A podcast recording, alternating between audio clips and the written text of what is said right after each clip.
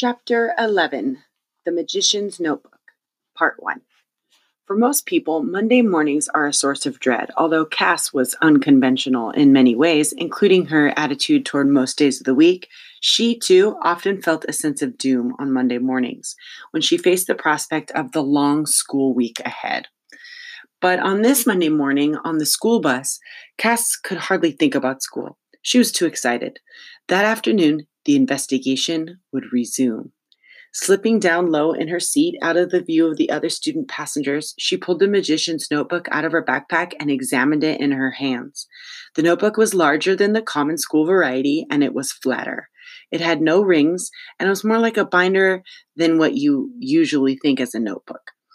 The leather cover was brown and shiny and embossed.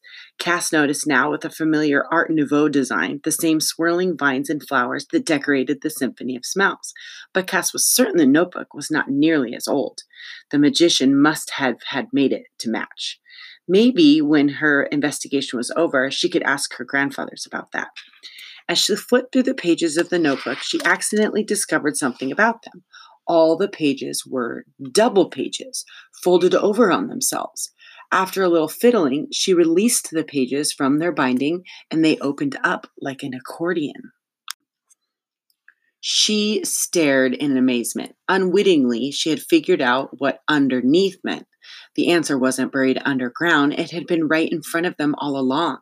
The magician's story was written on the reverse sides of the notebook pages, underneath them. The rest of the bus ride was pure torture. All she could think about was what was written on the undersides of the notebook pages. She wanted nothing more than to start reading, but she knew that wouldn't be fair to Max Ernest. As annoying as he was, she reminded herself they were collaborators. She had to wait. Hoping to catch Max Ernest before he went to class, Cass started looking for him as soon as she got to school. Unfortunately, she couldn't walk very fast. Something was standing in the middle of the hallway, impeding traffic. When she got closer, she saw that something was Benjamin Blake. Oblivious to the crowd of students around him, Benjamin stared at the paintings on the wall as though he couldn't quite believe they were real. The funny thing was, the paintings were his, as was the plaque next to them declaring him the winner of the Young Leonardo's contest, as were the congratulatory letters from the mayor and the governor, as was, well, you get the idea. As Cass tried to pass him, Benjamin mumbled unintelligibly. He sounded like he said, I smell a hint. Dip your ice cream?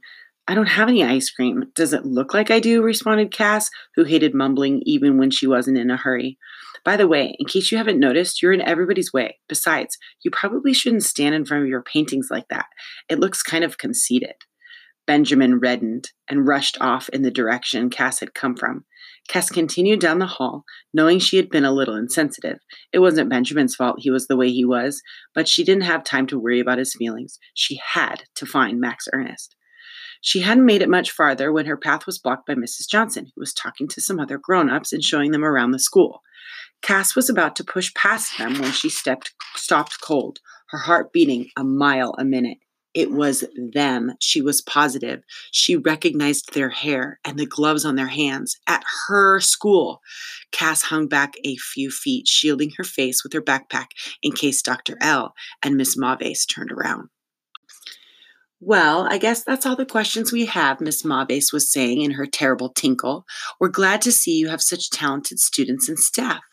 Thank you so much for your time, added Dr. L in his recognizably unrecognizable accent.